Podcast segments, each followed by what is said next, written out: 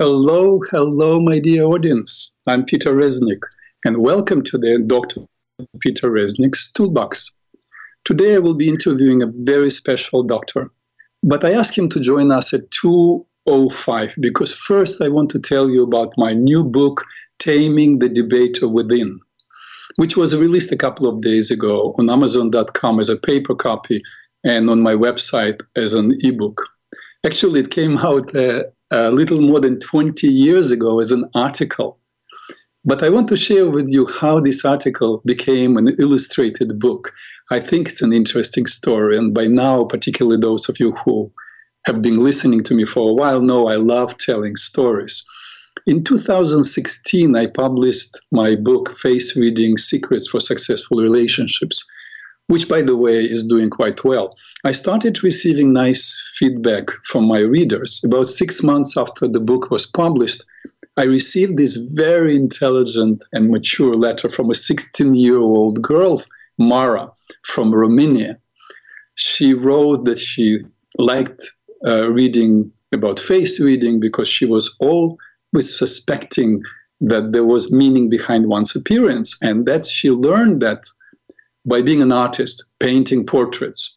My daughter Hannah was also 16 at that time. So it was very sweet for me to exchange letters with this girl and to speak about her aspirations because I had very similar conversations with Hannah.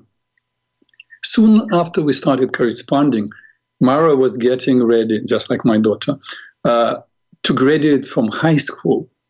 And as her graduation project, she decided, with my permission, to translate my book into Romanian language and to make her own illustrations to the book. And within few months, she produced actually a book with over 60 original illustrations, portraits of different celebrities. The illustrations actually were much better than those in my original book. Then, after she graduated at the age of 17, Mara released a series of drawings I have to tell you, they are so original, philosophical, deep. And then Mara published her first illustrated book uh, called Butterfly Effect in English language. I love her art, I love her creativity, and I'm so proud to be her friend.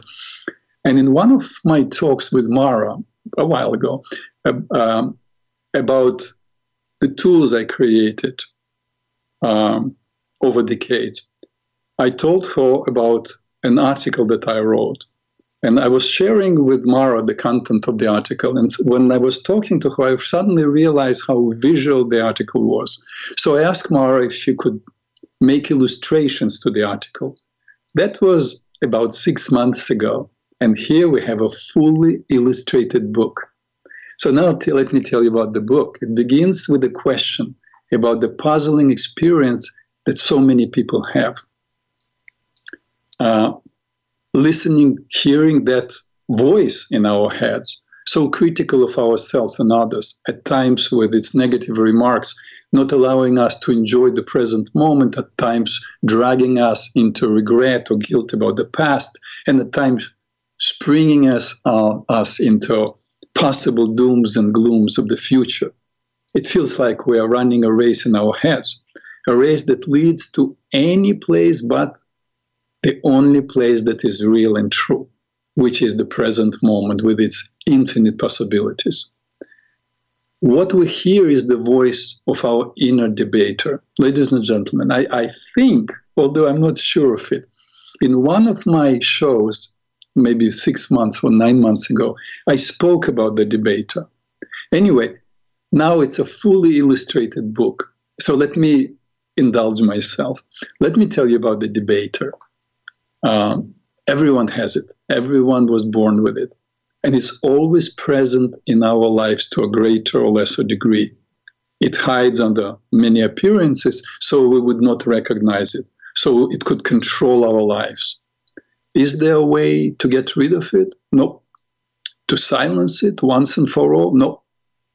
It does serve a purpose. We can recognize what it is be clear about the times when it tries to take over.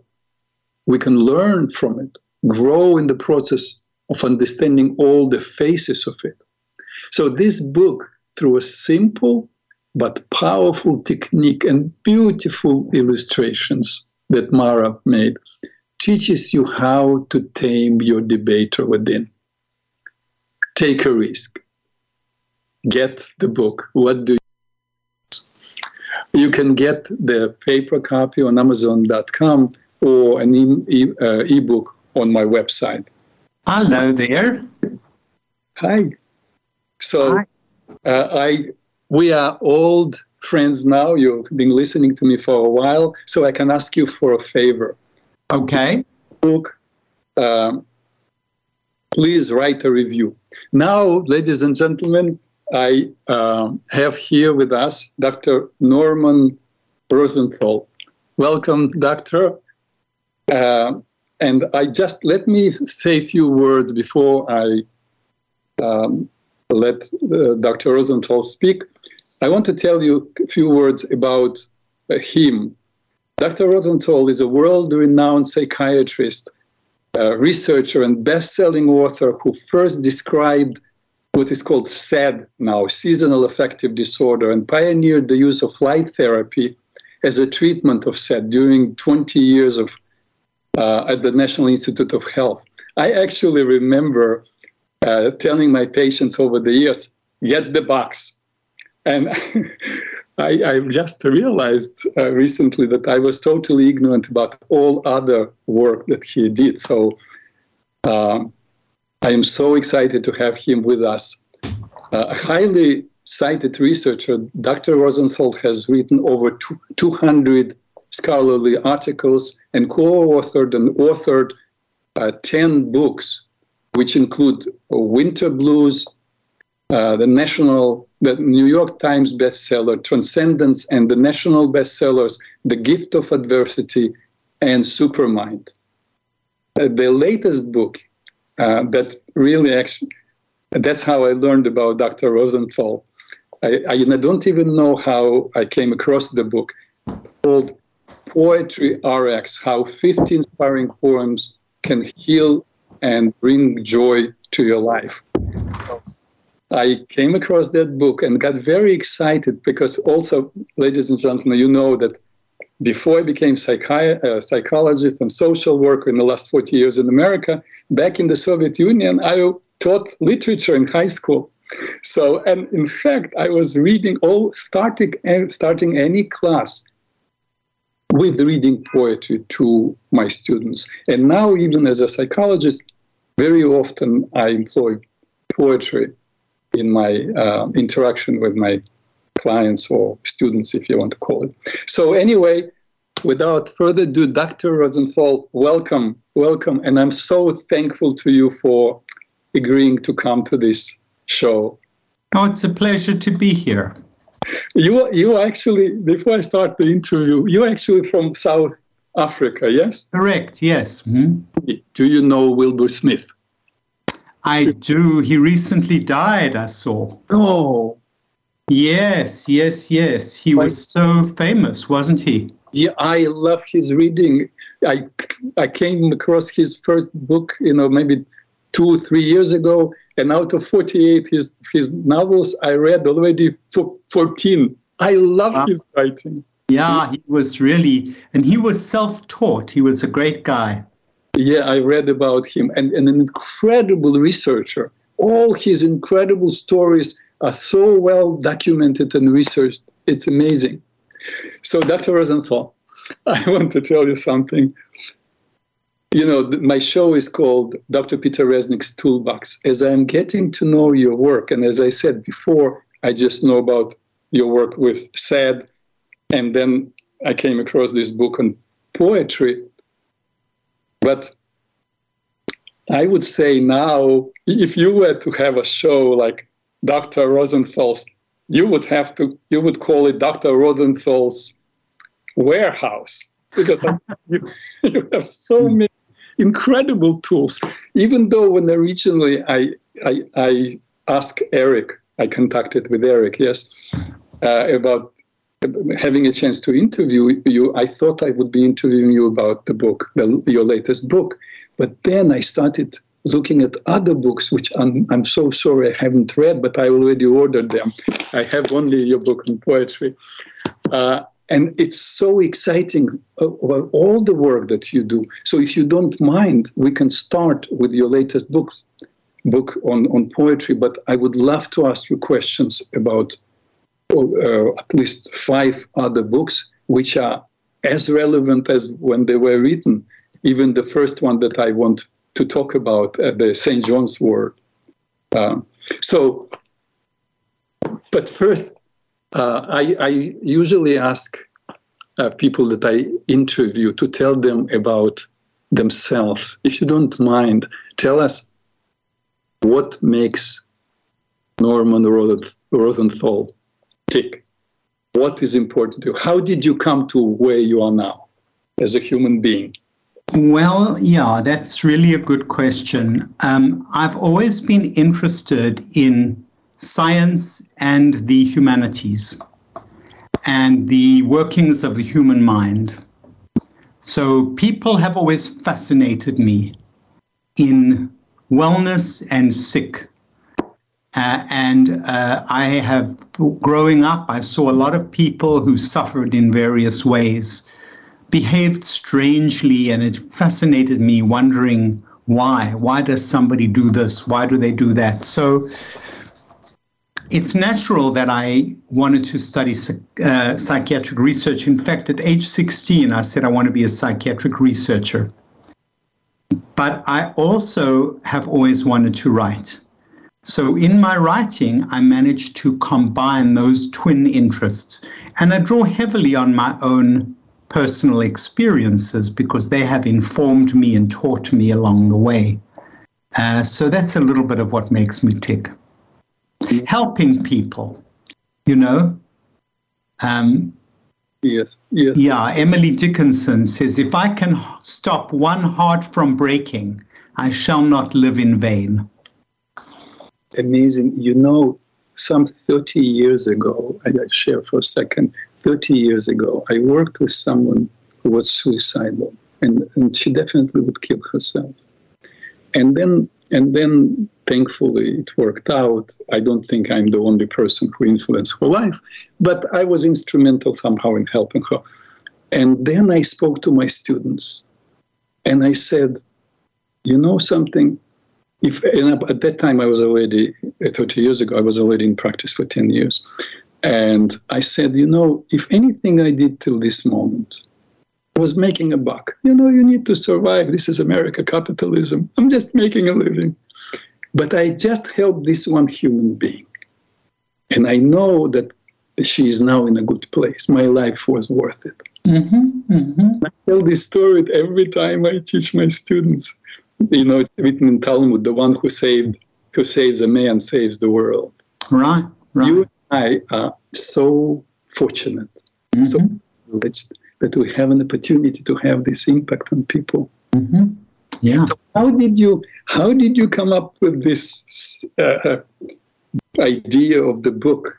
Uh, well, yes, like many things, it came up through an exchange that I was having with another person. In this case, a real uh, good friend of mine, who called me late at night and said, "You know, I'm I've lost somebody I really love, and I don't know how I'll ever recover." And, you know, I thought, now what am I going to say?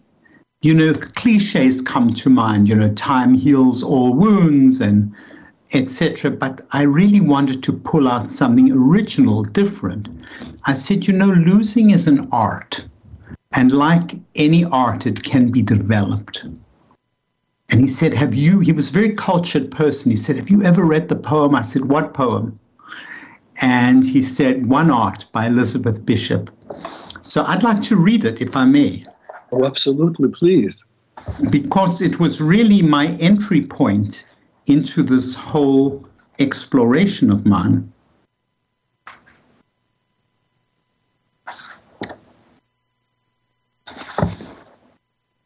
The art of losing isn't hard to master.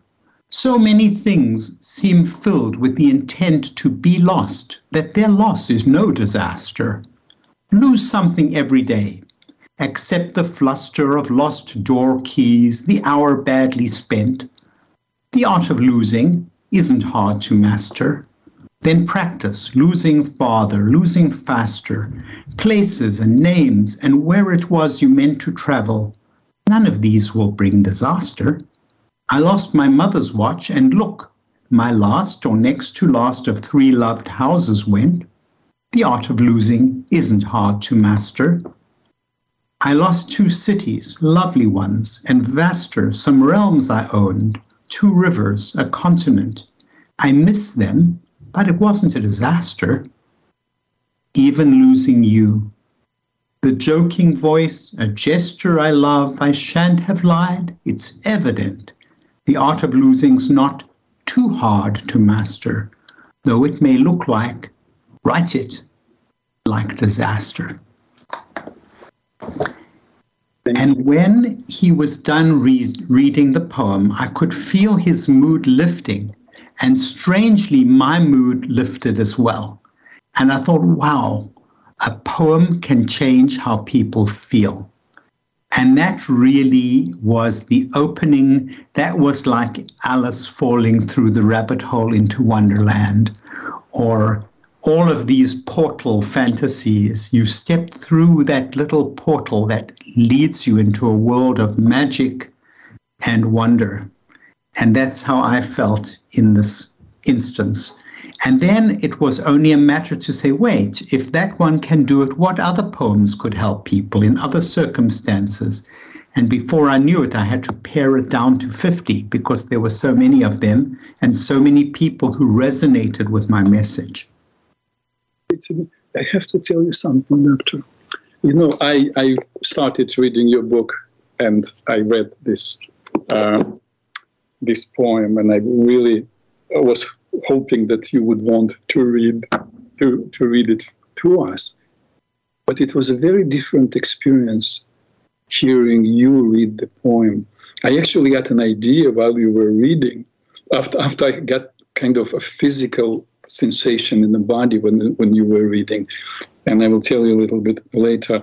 I already had it with another poem, the similar experience.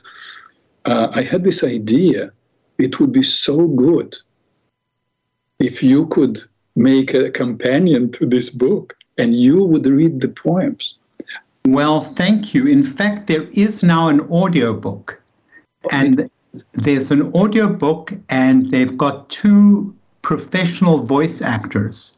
Now I want your voice. Uh, a, a man reading the male poems and a woman reading the female poems. And they did a wonderful job. I went through the entire draft of their reading and I found a number of mistakes that were corrected, but now it's just beautiful. And it's a different voice, it's not mine, but um, they are professionals. And I've read books before, and it is tiring actually it's hard if your voice isn't practiced uh-huh. so um, i was really thrilled that i got two such wonderful actors to read the book uh, it's yeah. on audible and amazon you can get it mm, you know i'm recording this interview so you will you will receive a copy but i'm so happy that i'm recording it because i will now have this poem uh, read by you. And I, I loved listening to it. And I know I, a number of years ago, uh, I, I, was going through kind of challenging time getting divorced. And so it was a sad time. And was reading and rereading one poem written by, um, by my teacher of blessed memory, uh, Madame Colette Aboulker Muscat. And it was so powerful. It was called uh, it's called the springing fountain. It was so powerful but I, that i feel as i was reading it week after week every single day it was healing me and uh, i don't know any other poem that would make me feel physically like oh, I, I, yeah, you probably know what i'm talking about something it's not that i cannot breathe it's that my my breathing changes. I feel physically the poem. And uh, when you were reading this poem, that's how I felt. That's wonderful. Yeah, yeah. Thank you, thank you so much.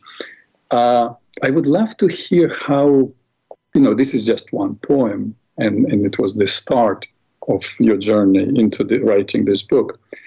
But uh, I would like, if you don't mind, giving uh, some examples of how different poems had impact on, on different patients uh, uh, dealing with uh, various issues. When I designed the book, I divided it into five parts that capture five major domains of human existence. This first part, which this poem falls into, is loving and losing. Because if you love, you risk losing. And if you lose someone you love, well, then you had the love, but now it's not there anymore. And the second one was responses to nature, which are very important for poetry and for human beings. The third one is the human experience. It's all the aspects of being human. The fourth one is uh, the search for meaning and uh, a design for living. And the last one is the final stage, which I call Into the Night. So, this one that I read before is the first of the first section. Now, I'd like to read you the last of the last section on uh, aging and dying. And um, you will tell me whether you think this poem could help anybody. It's one of the most popular poems that um, at funerals.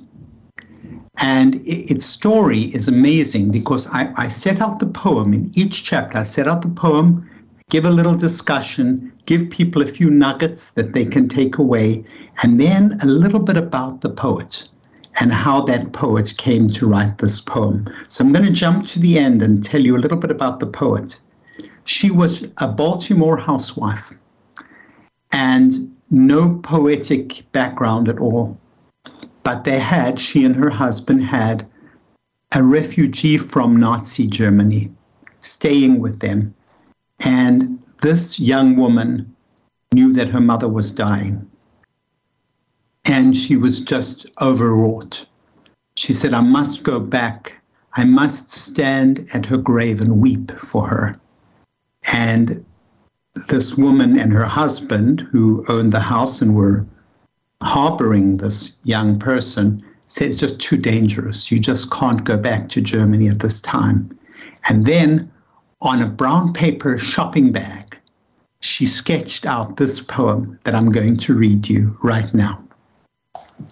Mary Elizabeth Frye was her name. Do not stand at my grave and weep. I am not there. I do not sleep. I am a thousand winds that blow. I am the diamond glints on snow. I am the sunlight on ripened grain. I am the gentle autumn rain. When you awaken in the morning's hush, I am the swift, uplifting rush of quiet birds in circled flight. I am the soft stars that shine at night. Do not stand at my grave and cry. I am not there. I did not die.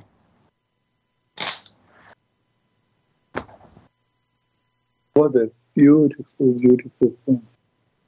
I, I did not get to the last part, the, the, the fifth part of your book. I'm on uh, on the finished three, but beautiful, absolutely. I understand. Isn't it amazing? You can see why it, it lifts people's spirits at a time when they really, really need that.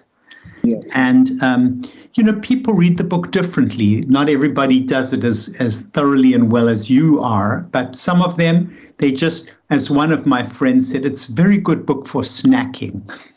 they just have a couple of poems, they think about it. Tomorrow they'll do another few, and they that's how they enjoy doing it. But everybody reads, and, and it's written so that each chapter is an entity of its own. You can get any value from any chapter. You don't have to have read the first ones or the last ones, but together, when you put them all together, then it's like a mosaic where the whole picture comes to place and you say, Yeah, I get it. I get it. These these things can really make a difference to people's lives.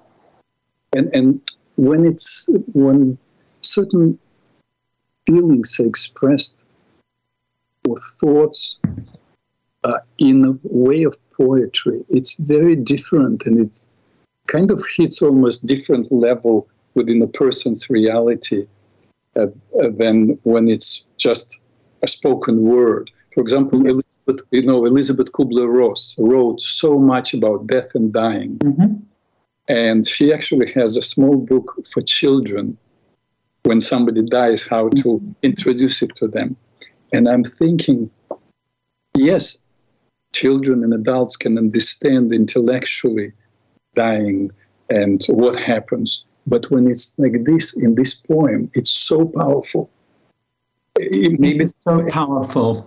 You know, they've they've done scientific studies. This was done at the Max Planck Institute in Germany, where they wired people's brains and bodies to electrodes and things, and they found that when good poetry was read to them, they would experience goosebumps and chills, just like what you were describing with that first.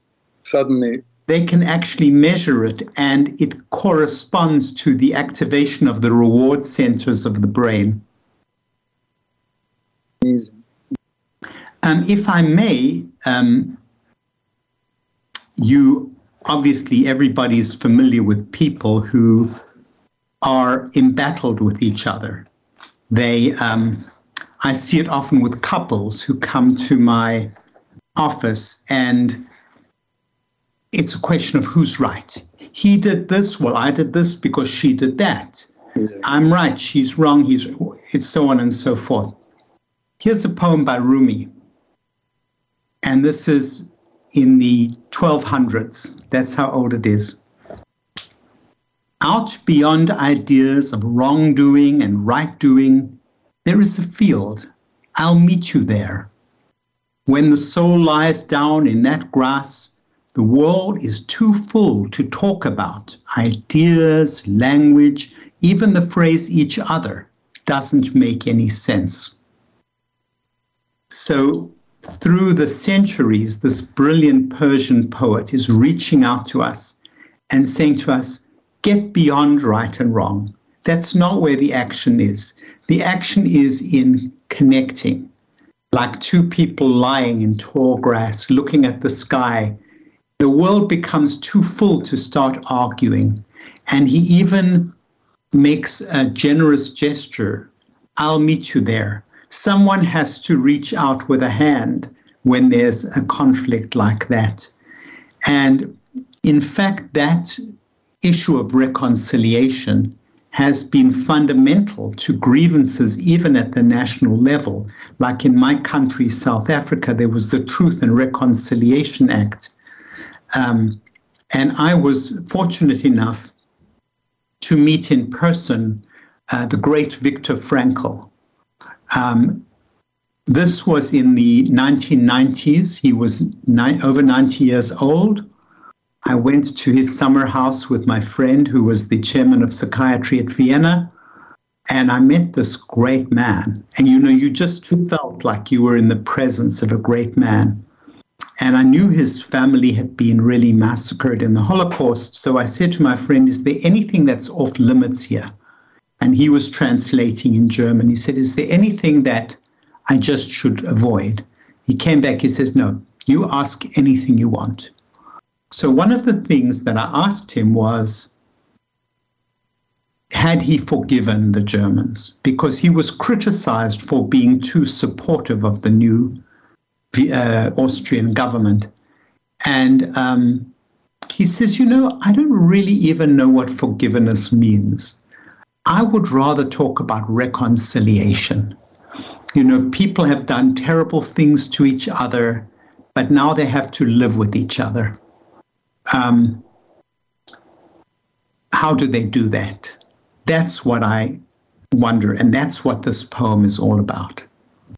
It's all about people figuring out a way to get beyond beyond ideas of wrongdoing and right doing. There is a field. I'll meet you there. So I might share that with a pa- with a patient or a couple in the sessions that I have. Because when I say, "Would you like to hear a poem?" Historically, they've thought, you know, this guy's crazy. Here we are having a fight, and he's disrupting the fight with a poem. What's going on here? But it all be, falls into place. Beautiful. Yes, I, I, I totally understand how it can happen. I, I, I have read to my patients uh, poems. Um, in fact, you know, Stephen Levine, uh, I don't even remember the name of you, uh, his book that I read, but he said it's not that important to be right. It's much more important to be kind. Yes, and, yes. And there's a Buddhist saying is, um, would you rather be right or be happy? Oh, that's good. you know, I, I, I would, I, I am really enjoying talking about this last book that you wrote, the poetry, and we could easily go to the end of this interview talking about it. But if you don't mind, I want to ask you a couple of questions about. No, I'm very happy to switch gears, but before yes. um, we do, I, I must say I was very thrilled that the New York Times picked this as one out of eight best self help books of the year.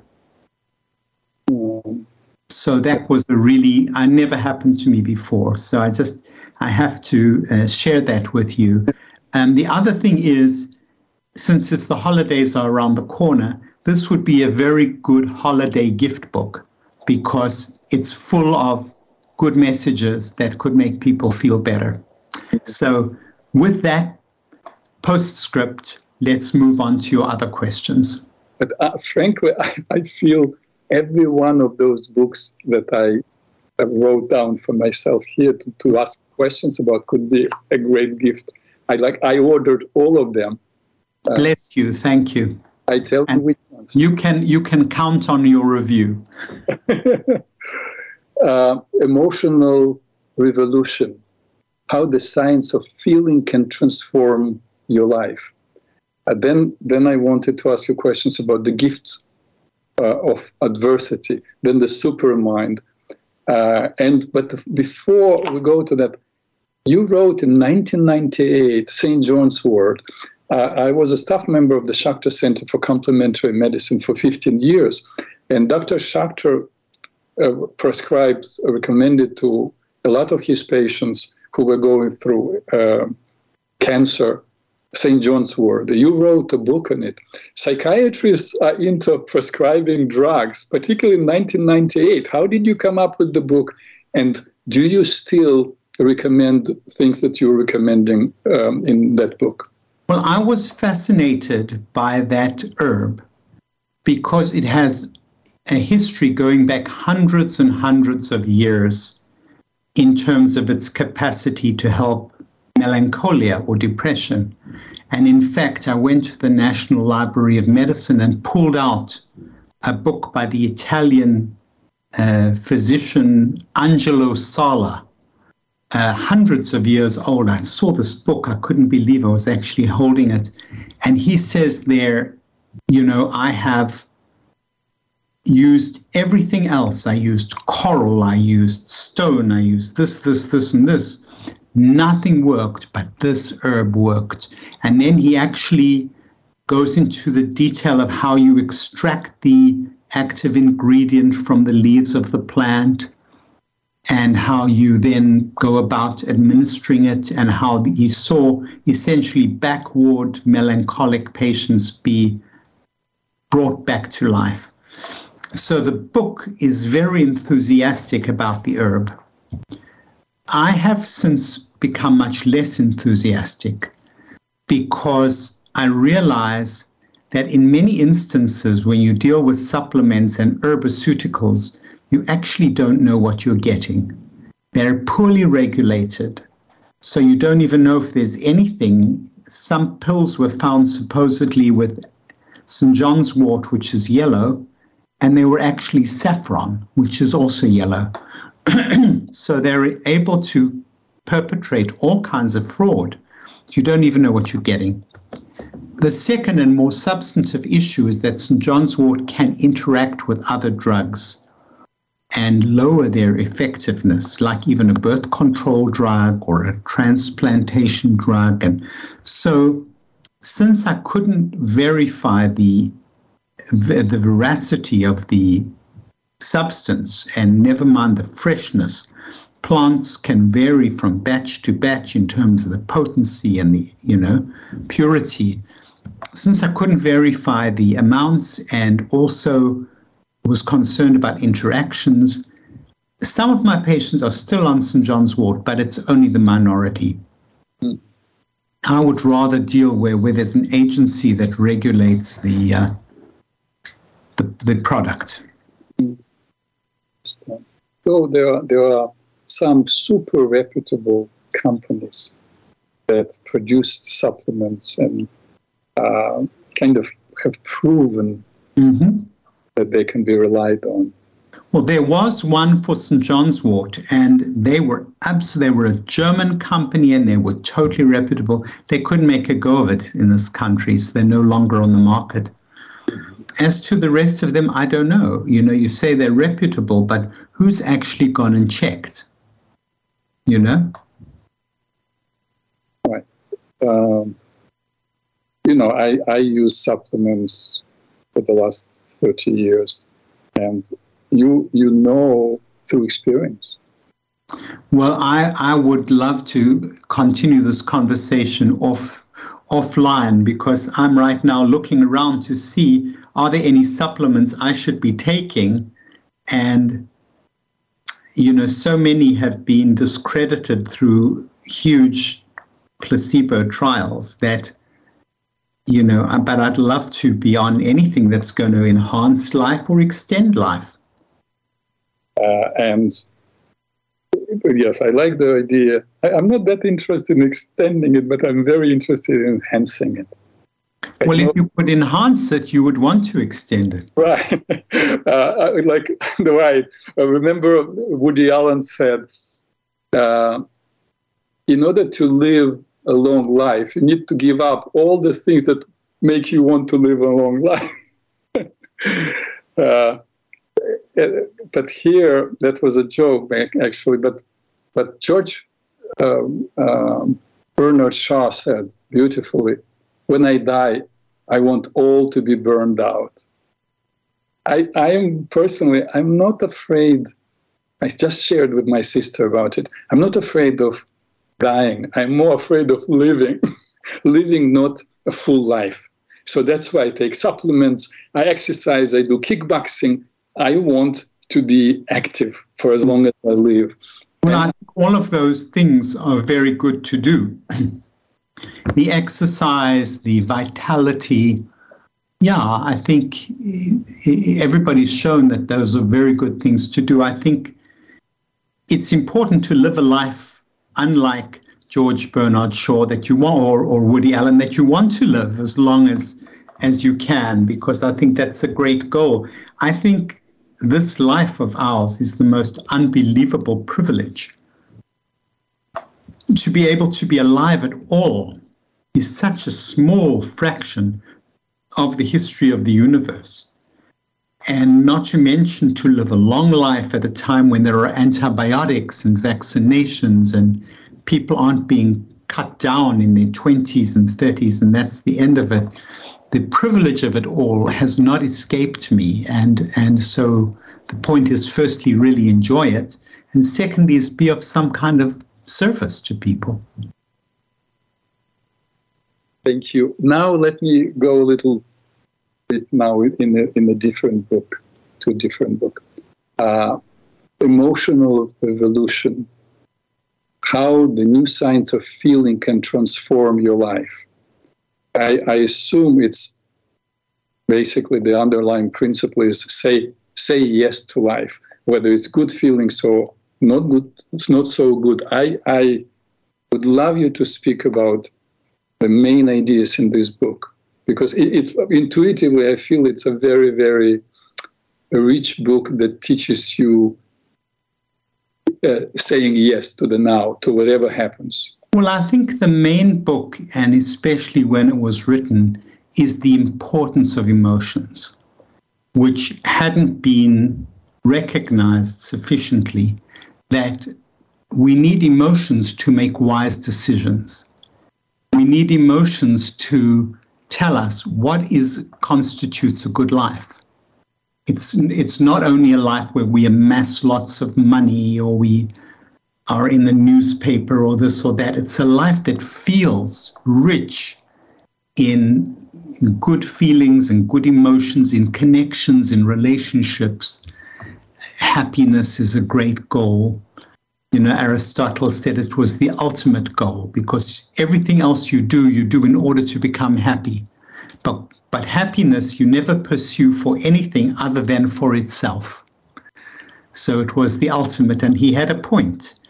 And so to understand it, and then you have to understand the negative emotions anger, jealousy, um, etc. And through writing the book, I came to learn about the importance of anger and of managing anger, the importance of uh, you know everything that's emotional. And now of course you see it's all even movies for children have different emotions represented by different characters. The importance of emotions has become all over uh, important in the public mind.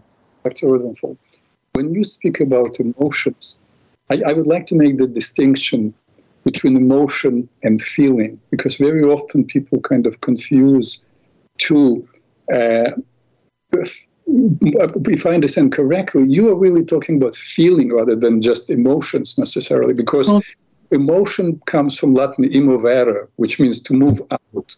Not every person has to or needs to express those uh, feelings, but they, to to recognize, to feel feelings that's very important. Am I close to what? Yes, you are. The emotion is an inner experience, where the emotion is an outer experience, whereas the feeling is an inner experience. So when they study emotions in animals, they can measure the animal chooses to punch the lever more times, it must be happy, it must be looking for something, it's getting rewarded. The animal avoids that it must be either anxious or afraid or something. So, emotions you can study objectively. Feelings, obviously, you only know subjectively because it's only in the domain of human beings that we can describe our feelings. So, you're absolutely right. So, but basically, you you are talking about the value of every single feeling experience. Yes, yes, yes. I'm going to, if I may, I know I'm, I'm jumping things, but, but I want to read a poem about feelings. Can I do that? Sure, absolutely, please. Again, we've got Rumi with his guest house. This being human is a guest house. Every morning a new arrival, a joy, a depression, a meanness, some momentary awareness comes as an unexpected visitor. Welcome and entertain them all. Even if they're a crowd of sorrows who violently sweep your house empty of its furniture, still treat each guest honorably. He may be clearing you out for some new delight. The dark thought, the shame, the malice, meet them at the door laughing and invite them in be grateful for whatever comes, because each has been sent as a guide from beyond.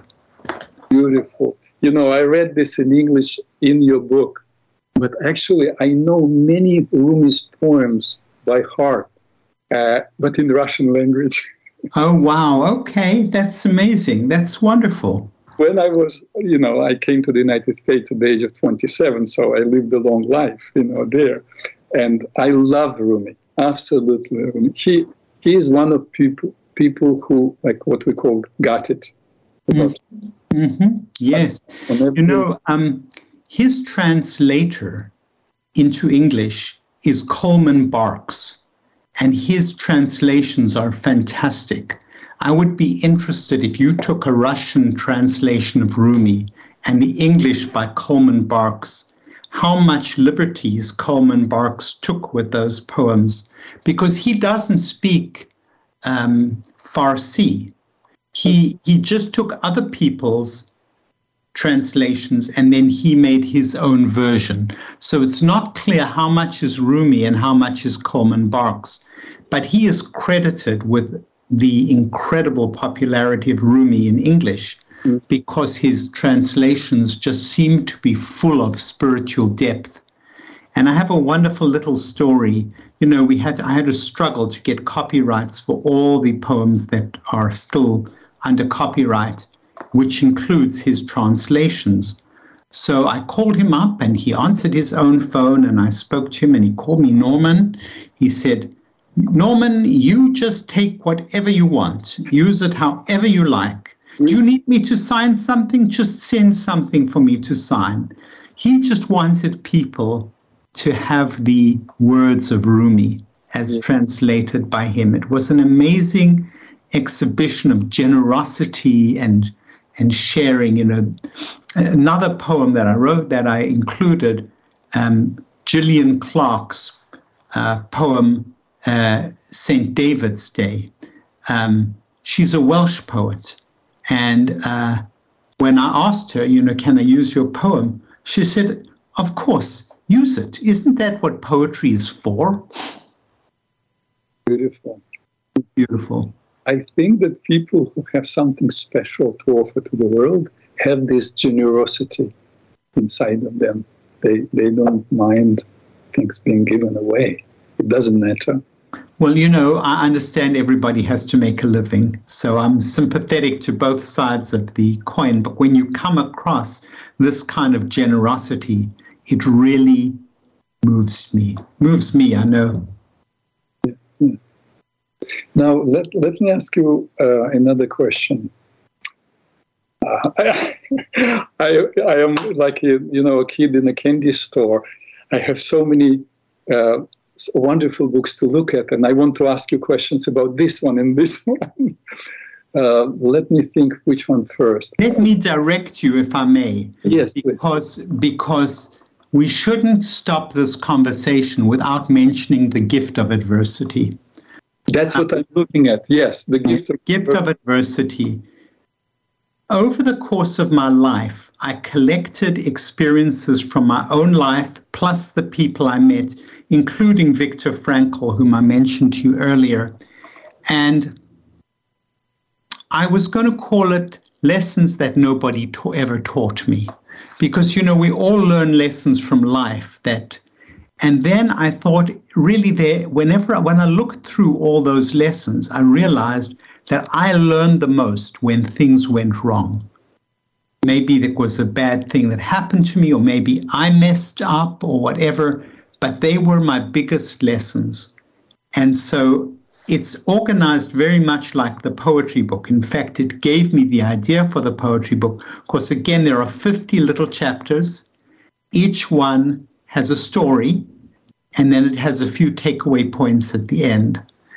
And um, it's it's my my old editor who acquired three of my books said to me, "This is my favorite, my personal favorite, because every story has got its own, it's like Aesop's fables or whatever, it's got its own self contained payoff. And, and they're short. So people can just, you know, these days people are very busy and it's hard for them to read long texts. So both the gift of adversity and poetry RX have got a number of short pieces that you, that together they make. Uh, you know, I think you know how I think of it. If you've ever watched the ball falling in Times Square on New Year's Eve, or yeah, New Year's Eve, it's made out of all these Waterford crystal segments, but when they come together, they're like one huge shining diamond coming down together. And that's how I like to think of my book, each chapter being one of these little shining crystal segments, and then the whole thing should have some kind of shape that, that is beyond the individual components. That's my image that I have in my own mind. That's, that's a beautiful imagery. uh, you know, Dr. Rosenthal, when I was 20, even in my 30s, uh, thinking about being turning 60, I was thinking like, it, it, it's forever from now. and I thought by the age of 60, I will be wise, having most answers to life. Now I'm 67, and I find that uh, I have more questions than answers. My listeners are middle aged people, so m- my age and younger. So, what would be if, if we would all gather and say, Dr. Rosenthal, give us your wisdom. You have many, many decades uh, of experience. Uh, what are the three things you want us to take away from meeting with you? What is your guidance? My guidance will be retain your sense of curiosity. The questions themselves are incredibly valuable. So the fact that you have so many questions, it doesn't mean that you just haven't gotten the answers. It means that your, your mind is still active and exploratory. I think curiosity is fantastic. So, so stay curious. That would be the first thing that I would say. The second thing I would say is retain your sense of wonder as we look at the world, as we look at people or nature, a sunset, uh, the song of a bird, r- retain your sense of the wonder of being alive in this incredibly fascinating and complex world that we live in. And the third thing I would say is retain your ability to love. Because love really is the glue that holds us all together. So those would be three things that I would say I have tried to um, hang on to. I actually haven't even tried. They've grown organically because they've come naturally through meditation, through friendships, through good fortune, even a little meeting like ours right now, I feel like I've made a new friend. So, those would be the three things I would say curiosity, wonder, and love. Thank you. Thank you. Uh, you mentioned meditation, and you have another book on uh, transcendental meditation. Uh, I do yoga every day, and within yoga, there are meditating, meditative uh, uh practices. But I've never done transcendental meditation. And if you don't mind, we have another five minutes introducing it to, to our listeners and to me. Is it something so different from regular meditation? You know, you can meditate on. Yeah, I, I believe that it really is. Um, because I came to it with a skepticism, you know, but I, my mind is a very difficult mind to nail down, focus on this, focus on this, focus on this. I won't do it. I've got a rebellious, defiant streak in me that doesn't go along with my mind being channeled. But this is it, they, they teach you, it's personally taught, they teach you to access a mantra in a very, it's a mantra mantras like a sound, in a very automatic way that feels to me very comfortable. And that is what I found personally is very centering. When I'm the, uh, recently, I've skipped a few meditations. I didn't feel that good those days. It enriches me, and it's completely without any belief system or any worshipping of anything or anybody. To me, it's just that somehow these monks in the Himalayas must have figured out this way to effortlessly access the sound such that when you do it again and again. So when I first really, you know, when I say when I first discovered it, Now, discovered, I'm using in a way that I would say to you, you know, Peter, I've discovered a new restaurant and you've got to go. I didn't discover the restaurant, it was just a new experience for me.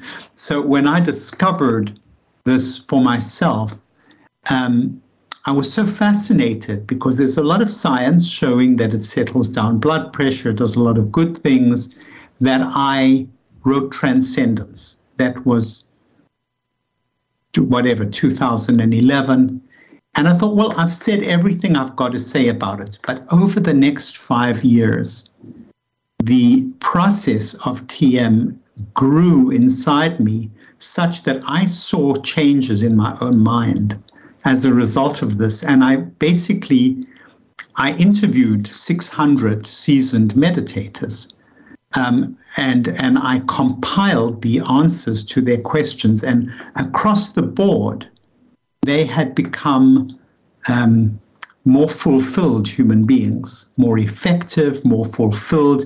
Plus, other people would remark to them about how much they had changed. It happened with me. Um, you, you know, my wife said to me, "You know, you've you've totally changed since you did TM." I said, "Well, what was I like before?" She said, "Oh, you were impossible." and you, you know, we say a friend is a person who knows you very well and, in spite of it, loves you. Yes, yes, yes, right. But how, do you go to a special school if somebody, if our listeners or I, if I want to learn TM, where do I call? There are centers all over the country, and I would I would go and do it properly. Get it done, get it taught. It, it, it's, a, it's, it's paradoxical that the technique is simple, but it's like any knack. You've just got to get the hang of it. So, you don't, and do these it. people will stick with you until your technique is working and you're getting the benefit that is promised these days you don't you know everything is done online. Can you do it online or you have to go to the center? I think there's a mixed model currently given covid that they have a one one time personal meeting and then i think that they move to online. But the story is constantly shifting. So just look it up tm.org look it up on your um, on your browser and you know you'll find something where are you located in New York City. Oh my goodness. Um, as they say, I can hook you up. Okay, great. Let's let's keep in touch. Dr. Rosenthal, you gave me personally and all my listeners such an incredible gift. Thank you, thank you so much. I really you gave me a gift as well. I enjoyed talking with we'll you. Be in touch, uh, and I have some ideas about supplements too. Excellent. I would be fast. I'd be interested in them. You should. Um, you should have your producer send me an offline contact number, such that we can chat. Okay. Thank you. Okay. Bye bye now. Bye bye. Ladies and gentlemen, now our time together is coming to an end. I thank you for being with us today, and. Uh, I hope to have your ear next Tuesday at 2 p.m. Peace to all who want to live in peace.